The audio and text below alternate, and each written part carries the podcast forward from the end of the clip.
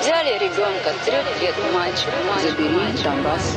Да и Гитлер, кстати, был лично очень Это наш постоянный эксперт. Постоянный эксперт. Русский фейк. Иди на... Розвінчуємо російські фейки, які прагнуть зламати наш дух. З експертом детектора медіа Вадимом Міським на українському радіо. Вітаю з вами Вадим Міський, і ми знову починаємо розбиратися у ворожій брехні, розбирати на атоми різноманітні фейки та вкиди і відправляти їх у слід за російським кораблем. Для чого ми це робимо? Для того, аби не потрапити на вудочку пропагандистів, тому що очевидно, що війна відбувається не лише за території, а й за наші з вами уми. Тому знати фейки в обличчя це бути озброєними в інформаційній війні. Звісно, там, де є така можливість, ми на прикладах будемо розбирати характерні стандартні прийоми російської пропаганди і таким чином вчитися розрізняти маніпулювання, шахрайство та дезінформацію самостійно. Чергова російська вигадка мобілізованим в Україні, начебто, забороняють видавати боєприпаси. Анонімні телеграм-канали, які транслюють про кремлівську риторику, поширюють так званий наказ командира військової частини А 7053 У цьому документі, який насправді нічого спільного із реальністю не має, командир буцімто забороняє видавати боєприпаси мобілізованим через те, що, начебто, почастішали випадки суїцидів. Це фейк. Такі повідомлення дослідили фахівці з перевірки фактів Центру протидії дезінформації при Раді національної безпеки та оборони України. Вони визначили, що документ підроблений, тому що у тексті містяться помилки, а печатку додали за допомогою фоторедакторів. У такий спосіб, поширюючи такі чутки, російська пропаганда намагається як дискредитувати українську армію, так і посіяти зневіру серед українських військових. Російські телеграм-канали, а також користувачі соціальних мереж поширюють інформацію про те, що нібито один із українських сайтів оприлюднив кількість жертв контрнаступу, як кажуть вони.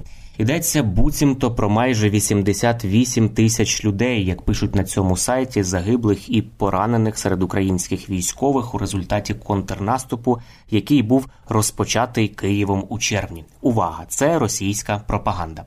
StopFake проаналізував поширюваний скріншот із так званого українського сайту, на якому з'явилася інформація про жертв контрнаступу, і дійшов висновку, що багато нюансів вказують на те, що сайт цей був створений російськими пропагандистами.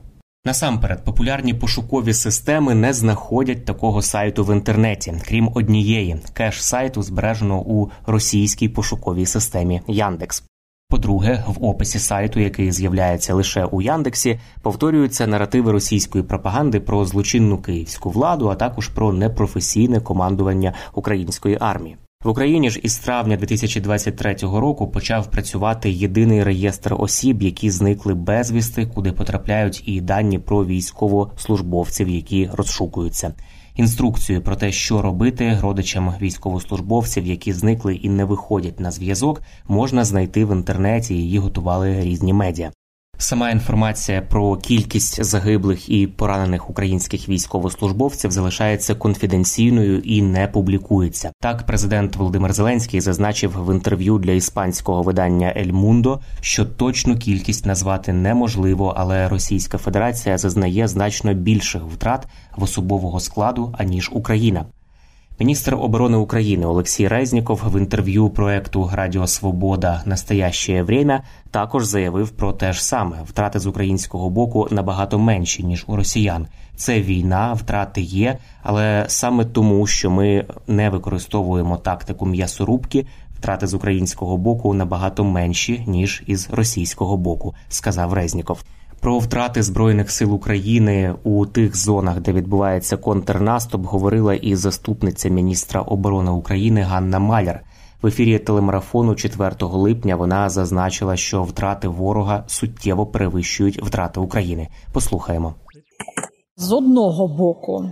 Війна не може бути без втрат. Втрати у будь-якої сторони будуть, і дійсно під час наступу, ну відповідно там до різних методик, е, очікуються більші втрати ніж там під час оборони. Але У нас не стали більші втрати під час наступу. Я відвідувала один із наших шпиталів військових. Якраз ми обговорювали з головним лікарем це питання: чи стало більше поранених, чи ускладнилася ситуація? Ні.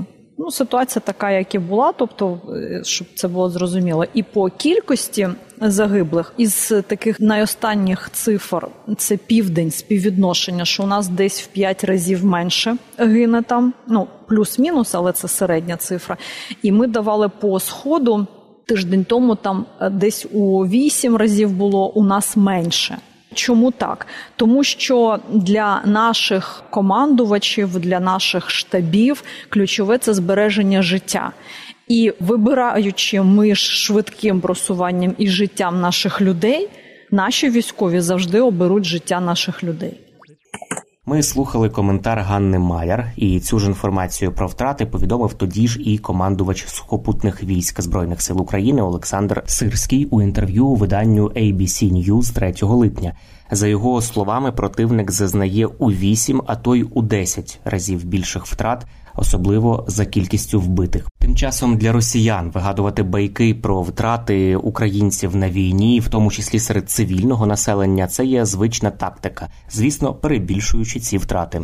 Нещодавно у медіа з'явилося підтвердження того, що більшість людей, які в сюжетах російського пропагандистського видання із назвою Рія Фан називалися жертвами збройних сил України, насправді були підставними найнятими акторами. Про це російському опозиційному виданню Бумага зізнався колишній співробітник цього агентства Рія Фан, яке входить до речі до холдингу власника ПВК Вагнер Євгенія Пригожина. Звати цього.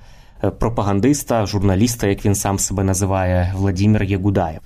Він зазначив, що у вихідних файлах інтерв'ю часто чути закадрові інструкції для героїв репортажів із Донбасу. Цитую його слова: більшість людей, які в таких сюжетах поставали жертвами збройних сил України, були підставними і найнятими людьми.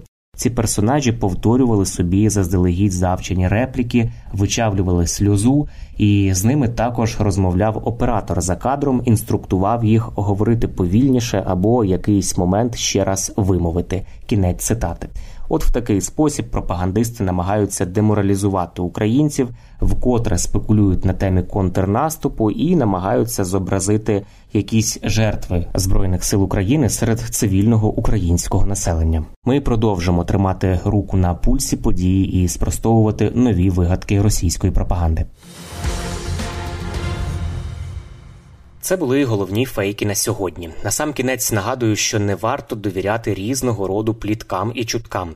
Усі неконкретні, напівсекретні, панічні повідомлення мають у нас вмикати одразу червоне світло в голові, що таку інформацію слід перевірити як правило, за різними неконкретними джерелами та емоційним панічним викладом ховаються інформаційно-психологічні операції ворога, який прагне нас деморалізувати. Довіряти ми можемо офіційним повідомленням української влади та новинам авторитетних медіа, наприклад, суспільному мовленню. Ну і не забуваємо, що від нашої із вами поміркованості і зваженості при поширенні різного роду інформації, а ми це щодня робимо у розмовах із друзями чи в соціальних мережах, зрештою залежить успіх всієї країни в інформаційній війні. З вами був Вадим Міський. До зустрічі.